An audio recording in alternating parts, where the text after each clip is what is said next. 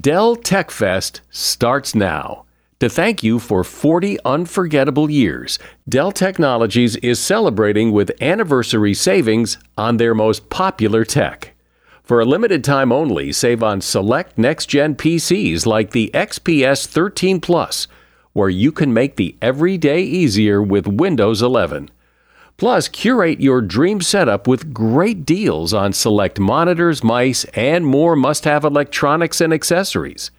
When you shop online at Dell.com/deals, you'll have access to leading edge technology and free shipping on everything.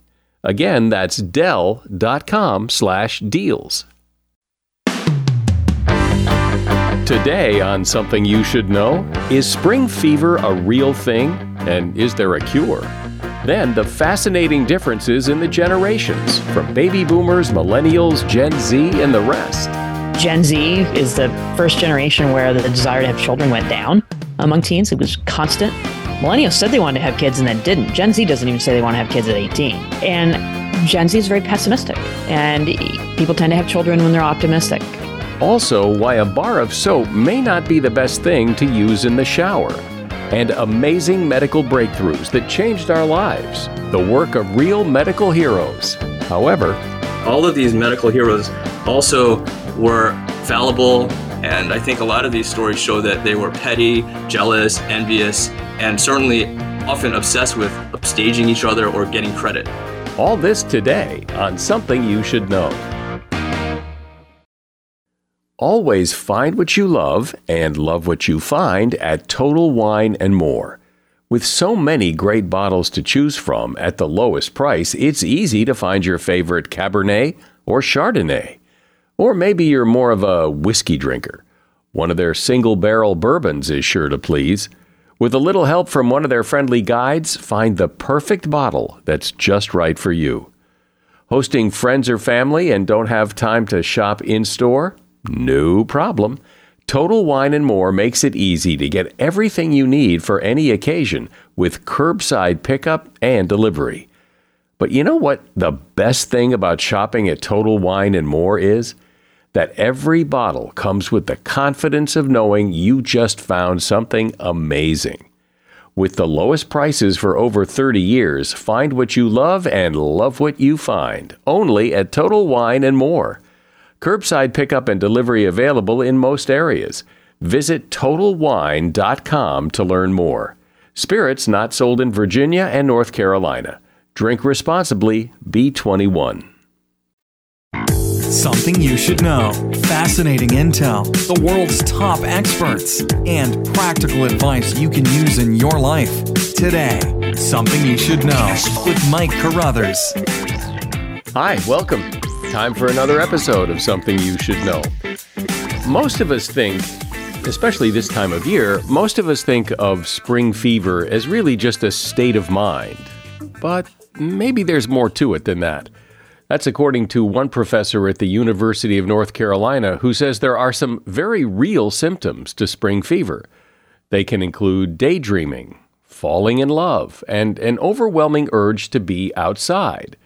That's because nice weather signals the brain to secrete endorphins, triggering a strong feeling of well being. There's no known cure for spring fever, even if you wanted one, and some people are more at risk of getting it than others. But if you think you have spring fever, you might want to just get outside. Those spring fever symptoms are probably trying to tell you something. Mostly that you need a change of scenery, you need some fresh air, and maybe some vitamin D. And that is something you should know. I guess it's been since the baby boomers that we have labeled generations. We now have millennials, Gen Zers, Gen Xers. We categorize people into these groups, but should we? I mean, can you really put people in a category based solely on when they were born? What does it even tell you? What should we know about these generational groups? How are they different from each other? And why is it important to discuss this? Well, you're about to hear why from Jean Twenge. Jean is a professor of psychology at San Diego State University and author of more than a hundred scientific publications and several books based on her research on the generations. Her latest book is called Generations The Real Differences Between Gen Z, Millennials, Gen X, Boomers, and Silents, and What They Mean for America's Future. Hi, Jean. Thanks for coming on Something You Should Know. Thank you very much. So, this idea of naming generations, baby boomers, millennials, all that, wh- when did it start? Why and why did it start? Why this idea of uh, categorizing people by when they were born? You know, generational labels are just really useful shorthand. Just like we talk about teenagers or we talk about 20 somethings, with age groups, it's convenient to be able to talk about people born around the same time and the experiences that they've had and how being born around that time has shaped their lives.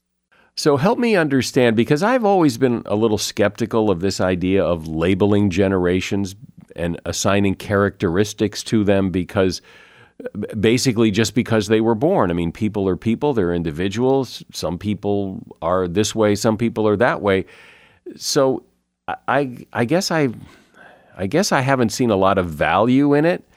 So and obviously you do because you study this. So so get me on your side. Get me on the bus here. Sure. Well, I mean, I, pretty much everyone agrees that cultures change. That living right now is very different from what life was like 100 years ago, or 50 years ago, or even 20 years ago. That's going to mean that when you were born, has an influence on your behaviors, on your values, on your personality, on your life course. Pretty much everyone agrees on that too. So we all agree that there are differences among people based on when they were born. So, really, I think the only place people are disagreeing is should we group people and what the cutoff should be. So, should we group people? There is a natural human tendency to group people. We do it all the time. We group people based on lots of characteristics.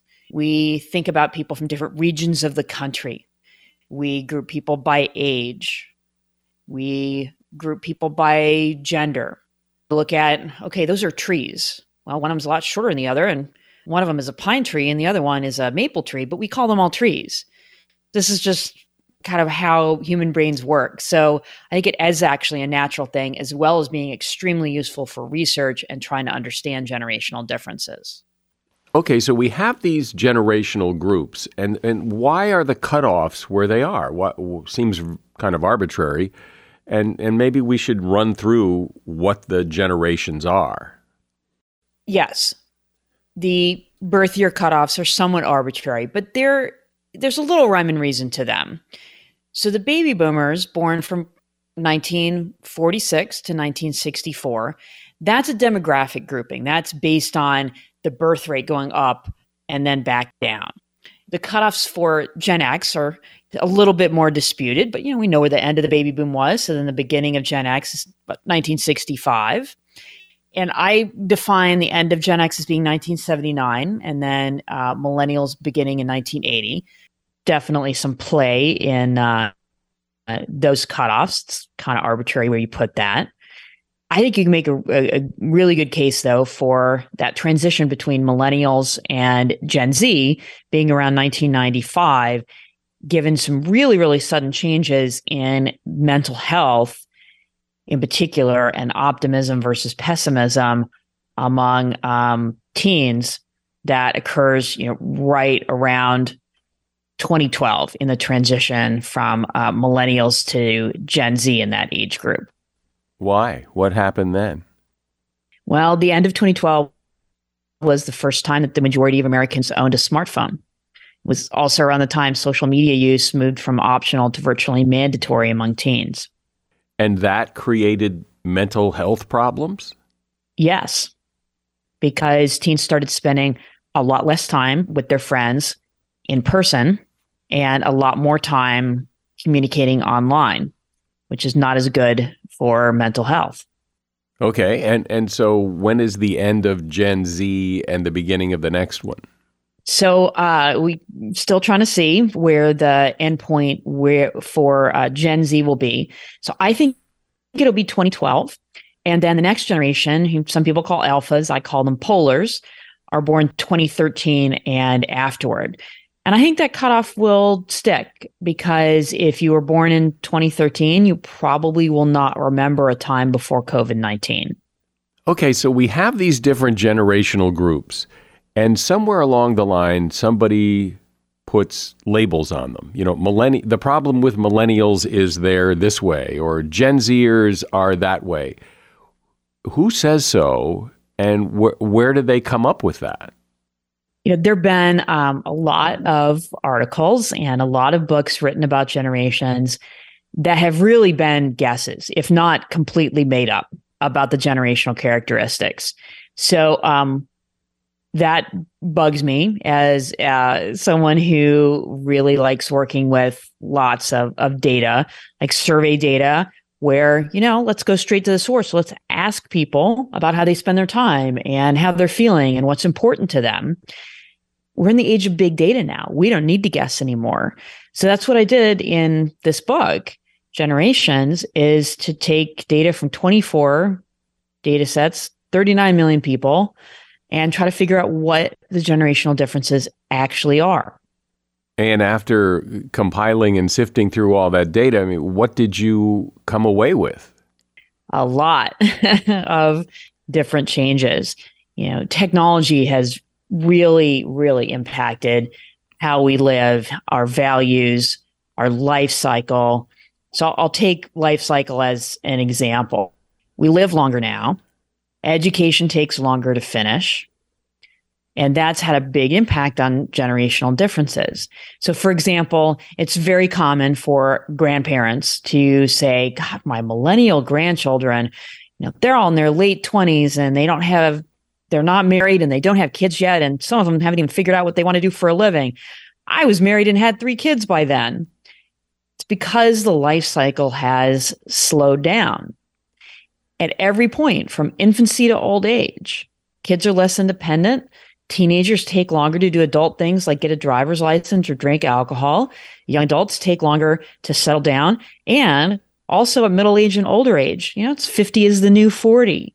70 year olds look younger and enjoy better health than their parents and grandparents did at that age. So that's the slow life strategy. That's one of the big influences that has driven these big generation gaps. And what's interesting to me about this is, as you say, kids seem to be taking longer to grow up. They're failing to launch. They're not going to work. They're they're not getting their driver's licenses. They're still living at home. And every time you hear discussions about this, there's usually a moral judgment attached, and it's usually negative that this inability for kids to get up and get on with their life is a bad thing. Is it a bad thing? I think the moral judgment piece and the immediate movement to is this bad or is this good misses the big picture. That this is a big cultural change that happens for a good, a good reason that we live longer. That said, there's trade offs. There's trade offs to growing up too fast or faster.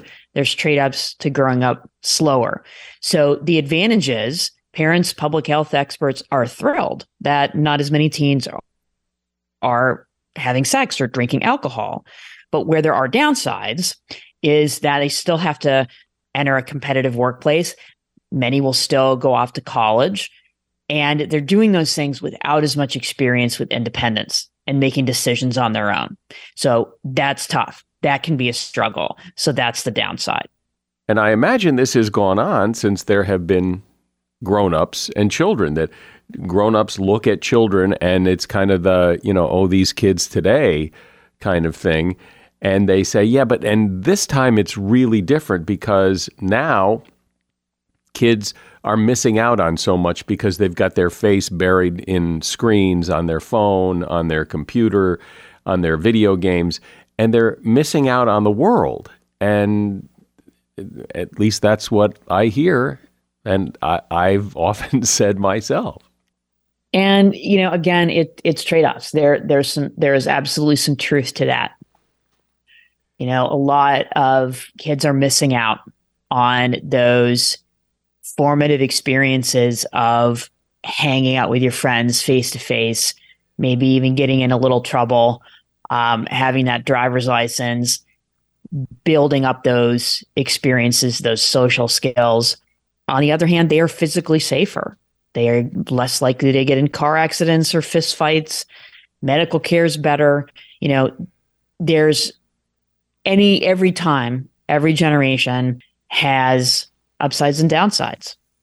We're talking about generations and the differences between them with Jean Twenge. She is a professor of psychology at San Diego State University and author of a book called Generations. Ask a business owner or manager who's looking to hire someone, and they'll often use the word hope, as in, I hope I find someone good. I hope this person works out. You don't want hope. You want to nail this perfectly because the right people can make all the difference to your business. No, you don't need hope. You need Indeed. Indeed is your matching and hiring platform with over 350 million global monthly visitors, according to Indeed data, and a matching engine that helps you find quality candidates fast. And Indeed doesn't just help you hire faster. 93% of employers agree Indeed delivers the highest quality matches compared to other job sites, according to a recent Indeed survey. What I think makes Indeed special is that it, it's not just names and resumes, it's a system that guides you through the hiring process to help you get the right candidate for the job. And what's really cool is Indeed's matching engine is constantly learning from your preferences. So the more you use Indeed, the better it gets. And listeners to this show will get a $75 sponsored job credit to get your jobs more visibility at indeed.com slash something. You just go to indeed.com slash something right now and support this show by saying you heard about Indeed on something you should know. Indeed.com slash something. Terms and conditions apply. Need to hire? You need Indeed. Just Capital is a nonprofit that tracks which companies are a force for good. Companies like Bank of America, which just earned the Just Capital seal. Bank of America is ranked number one for ongoing commitment to their workers with initiatives like Sharing Success, which awarded 97% of their teammates additional compensation, nearly all in stock. This is the program's seventh consecutive year, awarding more than $4.8 billion in total. Visit justcapital.com to learn how a just business is a better business. Furnished by Just Capital. So, Jean, some of those generational problems you mentioned don't seem solvable. That that you know we're not going to get rid of phones, and we're not going to people aren't going to throw away their computers and and not go on social media. It becomes kind of imprinted on the generation. It's not going anywhere. It just it's part of who they are, who we all are. I agree and disagree. The technology is not going to go away. We can absolutely manage it better and there's some very straightforward solutions. Things like don't have your phone in your bedroom overnight so you can preserve sleep. Um, let's raise the age, the minimum age for social media to 16 and enforce it.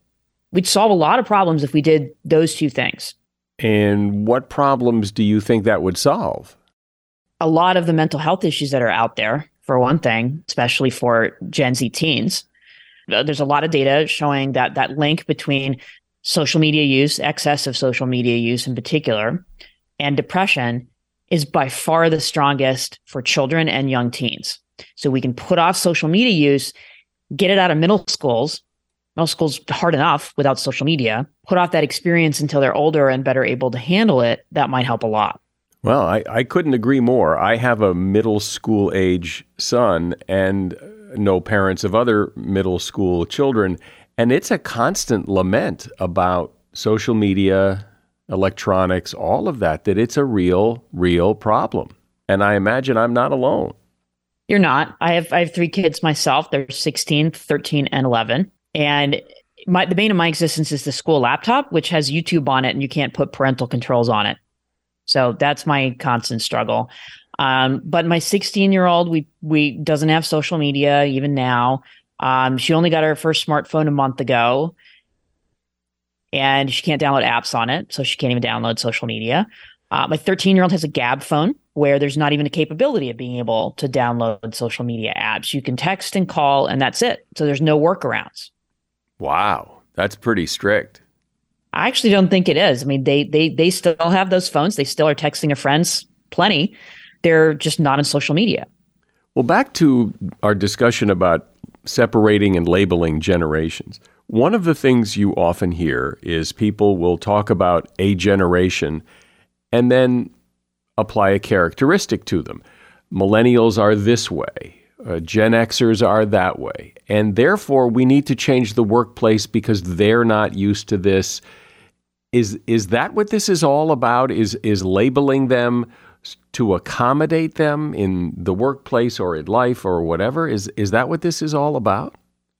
That's certainly been one application of a lot of the research, but it can absolutely be taken too far of like assuming that all millennials are one way or all Gen Z people are one way. People differ in many ways, not just generational differences. But I think I think companies that assume that they can use the same strategies with young employees that they did 10 years ago or 15 years ago are going to find out quick that that's not true. Well, there seems to be this tension, maybe it's always been there, that the older generation, as they hire and bring into the world the younger generation, want that younger generation to be like them. And then there's this resistance, as you were just pointing out, that that th- their life experience doesn't get them there. That they they can't just be little baby boomers. That their life experience is different, and to expect them to be that way is a recipe for trouble.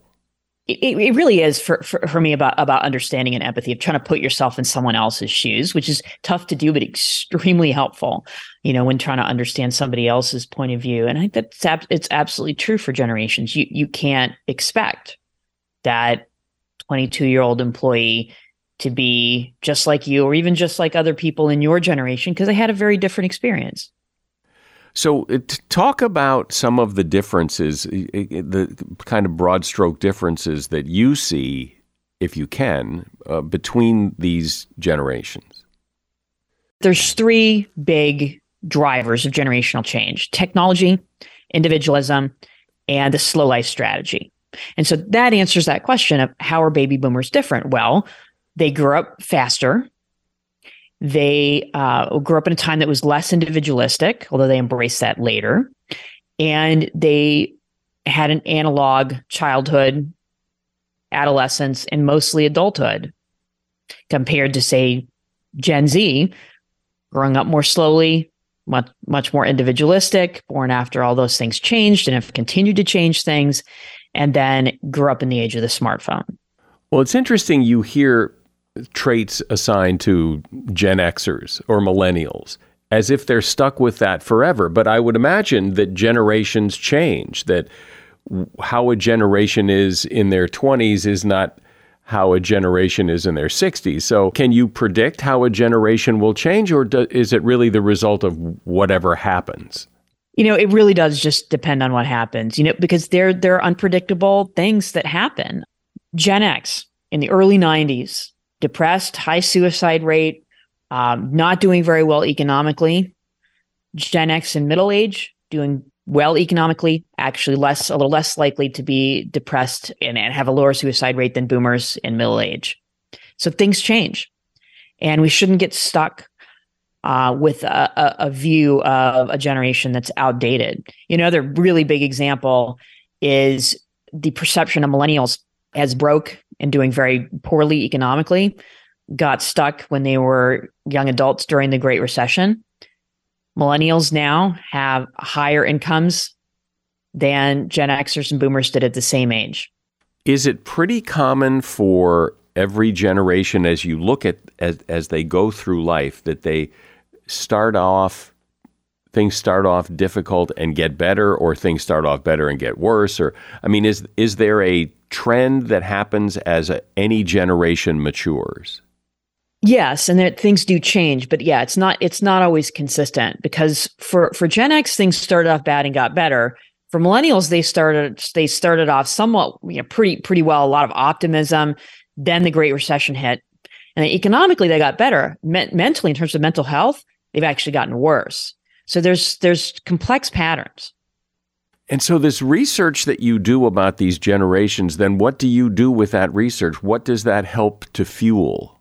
Well, I think, especially when you're looking at some of the research from um, really young populations. You know, we have there's a really good big survey uh, of eighth graders. So we're talking about 13 year olds and 14 year olds. It gives you a little bit of a glimpse into the future. You can see what's coming. And what do you see that's coming? The birth rate is probably never going to come back up. Eh, Gen Z, you know, is the first generation where the desire to have children went down among teens. It was constant since the 1970s until it went down for them. Millennials said they wanted to have kids and then didn't. Gen Z doesn't even say they want to have kids at 18. So that's that's one example. And Gen Z is very pessimistic. And people tend to have children when they're optimistic. So that's part of the issue. Gen Z is also less likely to say they want to get married or even have a steady partner so I think we're going to see a, you know big shifts in in, in family life you know over the, the next 10 to 15 years. Well, as I said before, I, I never thought much of this idea of grouping people by generation and then painting them with a broad brush of you know what they're like and what their traits are. But but clearly, it's more than that. It's a lot more than that, and it's what you research, and it's actually quite interesting.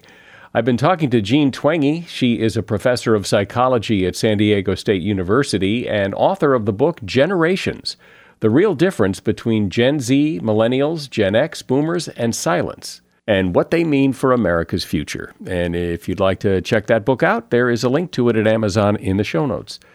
Appreciate it, Jean. Thanks for coming on. Thanks so much. It's been a really fun conversation. What companies would you want to work for? Just Capital is a nonprofit that tracks which companies are a force for good. Companies like Bank of America, which just earned the prestigious Just Capital 2024 seal. Bank of America is ranked number one in the banking industry and number one for their ongoing commitment to workers, offering best in class benefits, including a minimum wage of $25 an hour by 2025. Visit justcapital.com to learn how a just business is a better business. Furnished by Just Capital. If you need to hire, you need Indeed. Indeed is your matching and hiring platform with over 350 million global monthly visitors, according to Indeed data, and a matching engine that helps you find quality candidates fast. And Indeed doesn't just help you hire faster. 93% of employers agree Indeed delivers the highest quality matches compared to other job sites, according to a recent Indeed survey. With Indeed, everything hiring is all in one place, and it makes it so easy. Leveraging over 140 million qualifications and preferences each day, Indeed's matching engine is constantly learning from your preferences. The more you use Indeed, the better it gets. Join the more than 3.5 million businesses worldwide that use Indeed to hire great talent fast. And listeners of this show will get a $75 sponsored job credit to get your jobs more visibility at Indeed.com slash podcast. Just go to Indeed.com slash podcast right now and support our show by saying you heard about Indeed on this podcast. Terms and conditions apply. Indeed.com slash podcast. Need to hire? You need Indeed. When you think of all the amazing things medicine can do to treat people and prevent disease, it's rather stunning how far we've come in the last hundred plus years. I mean, it used to be that childbirth was a lot riskier for both mother and baby. Now, not so much. Lifespan has gone way up since the beginning of the 20th century, due in large part to medical advancements. But how those advances and breakthroughs happen is quite interesting, sometimes messy, even unethical. And the stories make for a fascinating discussion, which we are about to have with Andrew Lam. Andrew is a medical doctor, assistant professor at the University of Massachusetts Medical School. He's a retinal surgeon, and he's author of the book, The Masters of Medicine Our Greatest Triumphs in the Race to Cure Humanity's Deadliest Diseases. Hey, Andrew, welcome to Something You Should Know. Hi, Mike. Thanks for the opportunity. So, when I think about medical advances, new treatments, breakthroughs in medicine that help people live better and live longer, I think of it, I guess I think of it as this kind of very uh, planned out, well thought out, we've got our top people on this process. But it's not like that at all, is it? Well, certainly, I don't think anybody was able to have a master plan to, for example, take the average life expectancy at the turn of the 20th century from 47 years to 100 years later, where we're now at what almost double that. You know, so medical history and progress really moves in fits and starts. It's not linear. You know, what I've found is that people will make discoveries or have epiphanies or make serendipitous mistakes even that literally opened up an entire new entirely new avenue of research. So you'll have discoveries like the discovery of antibiotics, which was a wonderful story of serendipity, but also grit and perseverance that um, lasted a long time. And that, of course, dramatically changed the landscape for life expectancy. So, from your perspective as a doctor and someone who's researched this, if, if you had to pick a couple of like really big landmark discoveries in medicine, wh- where would we start? What would they be? Yeah, I mean, I think if you look back at the 19th century, a couple of major innovations were the advent of antisepsis, which we credit Joseph Lister for figuring out that, hey, infections come from these invisible organisms that we can't see. And if we're going to do surgery to people, we've got to make sure that uh, things are clean. And so there was a time not that long ago where cleanliness wasn't all that important, at least in terms of invisible things. You like you probably would clean blood off your knife, but but antiseptic that's a, was a fairly yeah. new concept. What in, in right. the nineteenth so it might surprise you that they didn't even bother to clean their scalpels sometimes, you know, and they certainly didn't clean their surgical aprons. If you were going to wash your hands, it made a lot more sense to do that after the surgery, not before, right? You know, Pasteur, Robert Koch were innovators who discovered microbes in the 19th century. And before that, people had theories about how diseases occurred. Uh, some people thought it was from miasma or just bad air. And it, people really did not know there were microbes that spread back spread disease through bacteria. Florence Nightingale Florence Nightingale was one who was a strong who was a strong advocate of the anti-contagionist theory. She thought that things just needed to be super clean. Let's make sure all the hospitals are very clean, all the linens are clean. And in, in a way that did help, but it did not get to the root of the problem. When things like this are discovered, is it typically kind of accidental or is it very deliberate or you know i have a theory and now i'm going to try to prove it or what yeah i mean it's all of the above so there are examples of certainly doctors who were simply hard workers and persevered, like a doctor named John Gibbon who invented the heart lung machine, which allowed us to take blood out of the body so the heart could be stilled and operated on. But certainly, some of the best and most entertaining stories are the ones where there were there was serendipity. For example, Alexander Fleming was a British microbiologist. He is credited with helping to discover penicillin, the f- first major antibiotic. And he did this totally serendipitously at the beginning because he happened to be growing a bacteria on a petri dish, and a mold had happened to just fall on that petri dish. And around the mold, the bacteria were killed, and on the other side of the petri dish, the bacteria were alive. So he later deduced something about that mold was killing bacteria. And later, this developed into penicillin, which is a product of a mold. And so, what's another one of your favorite stories uh, in, in this? So, one of my favorite stories is arguably one of the greatest medical advances in the 20th century. And I'm talking about cardiac catheterization and angioplasty, which has saved millions of lives since then. But at the start, of course, it was a, this idea of putting a tube into your heart through a vessel in the arm was a completely outlandish and crazy idea. So there was an intern in Germany na- named Werner Forssmann in 1929 who got this idea of putting a catheter in the arm to reach the heart from an article he had read that someone had done it in a horse. So he was a young guy and he asked his attending at the hospital, his supervising doctor, could I try this? And he was soundly rebuked. You know, it was seemed obvious that anyone who put a foreign object into the heart would almost all definitely cause arrhythmia and death. So Forssmann said, that, that's okay. I get it. That sounds very unethical. I have a solution. I'll do it to myself. And his boss said, That's crazy. That's suicide. You can't do that. So Forssmann realized he was not going to get official permission to do this, but he secretly hatched a plot. So the problem he had was to do this, he needed to get some supplies like a ureteral catheter and surgical supplies that were locked in a cabinet. The person who had the keys to the cabinet was a nurse. So he decided to kind of beguile this nurse who was eventually somewhat infatuated with him. But by tricking her, he ended up getting the catheter. He and you can picture him, you know, he anesthetizes his arm, inserts the catheter, and then he walks down to the basement of his hospital where there's an x ray suite. And there, a friend sees what he's doing and he tries to stop him by grabbing the catheter to pull it out because he thinks his son, his friend is literally going to kill himself by trying this. And Forssmann has to kind of push him away and kick him in the shins to keep him away. And he shoots an X-ray, and the catheter is gone from the elbow to the head of the humerus at the shoulder. So he advances it like a foot and a half more, and the next X-ray shows it's in the right atrium of the heart, and he's not dead, which is like a miracle to these people. And so this led to advances that benefit us today, like angiography of coronary arteries and balloon angioplasty and stents. So what this is, is that when you or a loved one is having a heart attack, the reason is because there's a there's a clot in a coronary artery that's blocking the blood flow to your heart muscle, and that's going to kill you unless you go to an emergency room quickly enough and an interventional cardiologist uses a catheter just like this to th- go into one of the coronary arteries and open up that narrowing or the or opening up that clotted area so that blood flow will be restored. That's pretty cool.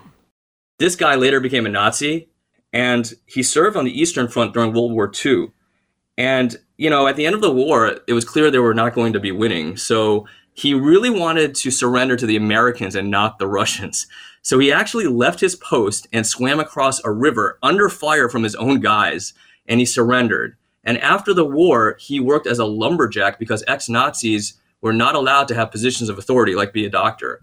Now, many, many years later, he was able to kind of be this community doctor in this uh, small town. And in 1956, he found out that he was going to be awarded the Nobel Prize for what he had done as an intern way back then. And he said, I felt like a village priest who'd been told he'd been made a cardinal. And this story is just one of those examples where these medical heroes that we have, they weren't perfect.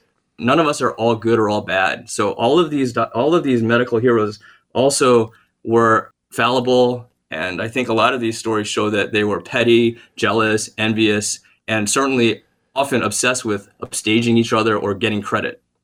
So certainly for most of human history, the whole concept of childbirth has been pretty risky. mothers died, children died in numbers that we can't even imagine, I think, today. And, and, so, why were they dying? And, and then, who fixed it? Yeah, that's a great question. You know, childbirth was definitely the prime cause of maternal and fetal death for millennia. The reason they were dying was usually infection there was a condition called puerperal fever or childbed fever in which infection was introduced through the birth canal. And the person who discovered why, he actually discovered that doctors were primarily causing this because they weren't washing their hands when they were doing vaginal exams. The doctor was named Ignaz Semmelweis, who in the 1840s worked in Vienna. And there was a situation where at their hospital, there were two maternity wards, one run by doctors and medical students, and another run by midwives. And the death rate in the in the midwife clinic was dramatically lower than the one in the doctor than, in the doctor's clinic.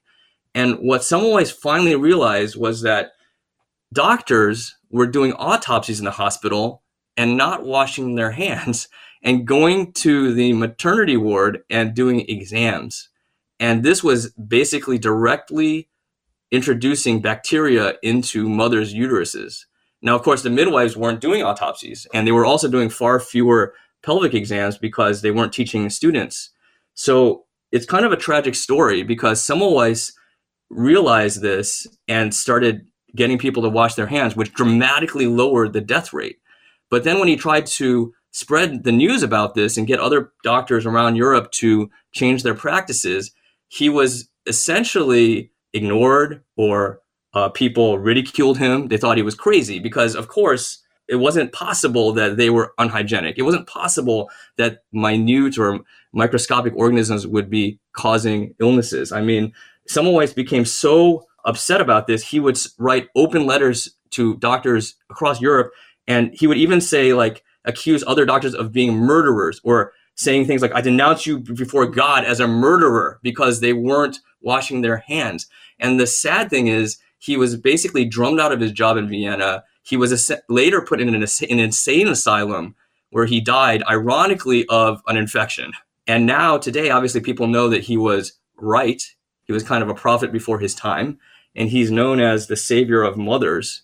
But it, his story is so tragic. So you talk about trauma, and that's one of those things that I mean, it's not a, a specific singular disease, but it's that ability to treat like yeah i guess like massive wounds and and injuries that that before were you were a goner. And and mm-hmm. that seems like a like a how, how did that develop? How did somebody say hey we need to be better at this well that's a really good question i think the field of trauma care owes a lot to the history of military medicine to be honest there was a there was a surgeon in napoleon's army named dominique jean Larrey who realized that soldiers who were wounded and left on the battlefield until the battle was over for often 24 or 48 hours had a much less chance of surviving than people who had been treated more quickly. So he instituted something called flying ambulances, in which there were kind of aid wagons with every frontline unit. And these aid wagons would go in to the battle and speed the wounded out. And he instituted principles that we use today in our emergency room medicine. For example, he said, people who are wounded the worst and closest to dying, those are the ones we're going to treat first. We're going to triage these patients so that we take whoever is it doesn't matter how long you've been waiting. It means we're going to treat who is the most gruesomely injured or most severely injured. Also, we're going to treat the enemy. We're not just going to treat our guys. We're going to treat the enemy as well. So the, he he he deserves credit for the institution of these ethics that we all use today. Was there anything else in, in the treatment of trauma besides triaging, which is re- really more of a timing thing, but a- anything more medical than that that was a big advancement in treating trauma?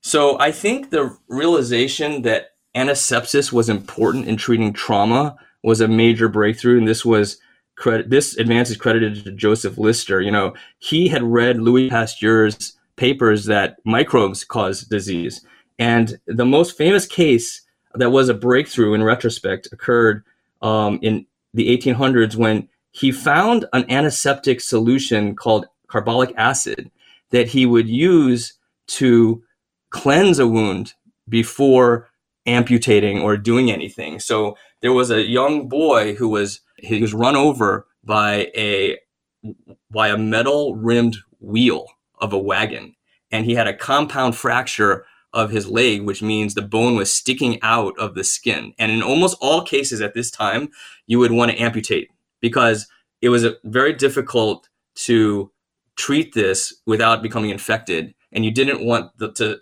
risk the life of the patient through sepsis and getting a severe infection. So you would just amputate. But he believed so strongly that he might be able to save the leg if he just prevented infection that he did something that most people would probably have considered not correct medicine, medical practice, he did not amputate. He kept it clean with carbolic acid for multiple days and he set the bones and it healed. And then he started doing it with all of his patients. And he realized that his results were so much better than before. The number of infections were so much wor- better than before he had started uh, disinfecting patients. I would imagine that that in a lot of the cases where they're you're trying to figure something out like that, you know, a lot of people along the way in the journey to discover die or get seriously hurt. They're basically paying the price of trying to figure this out, yeah?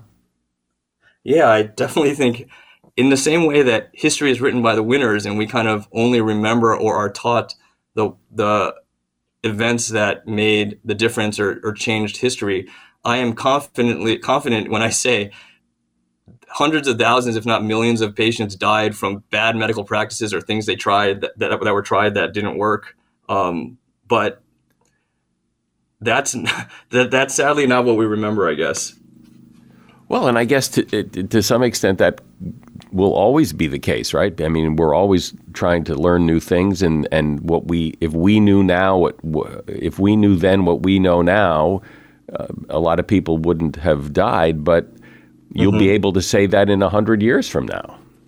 Yeah, I, I, love to think of this one example. Um, Edward Jenner is credited with developing vaccination. He did something completely unethical in the late 1700s. He had heard that milkmaids who kind of got this innocuous infection with cowpox from milking cows often never would get smallpox, which is, of course, a deadly disease. So he tested a theory that if he could give a child cowpox, that they might not be susceptible to smallpox. He took a milkmaid and scraped some pustule cells from her wound and injected them into a young boy who I'm sure could not really give informed consent and didn't really know what was happening to him. The boy, of course, got a little sick but recovered after the cowpox infection. Then Jenner in- injects him with lethal smallpox. Basically, he's risking this kid's life just to validate a hunch. And lucky for him, it worked. But the point is, what if it hadn't? He would have been a murderer.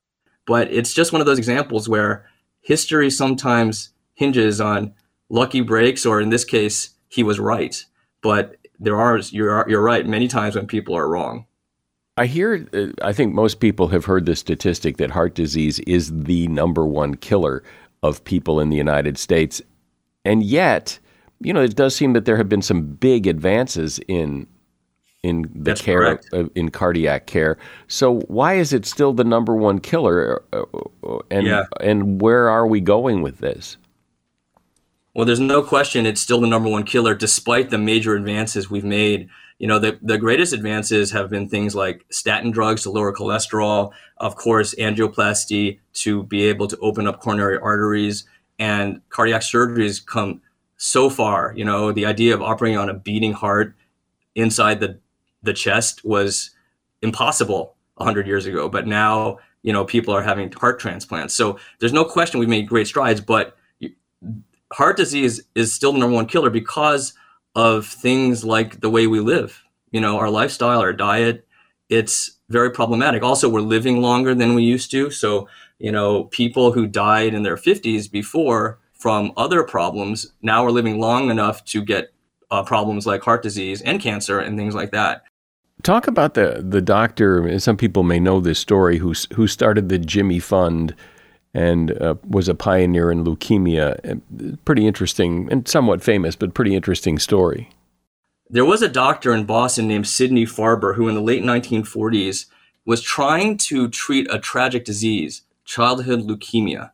You know, these kids with leukemia would have um, overwhelming production of white blood cells in their bone marrows, which would overtake the normal production of cells like red blood cells and platelets. And these kids would die very quickly after diagnosis.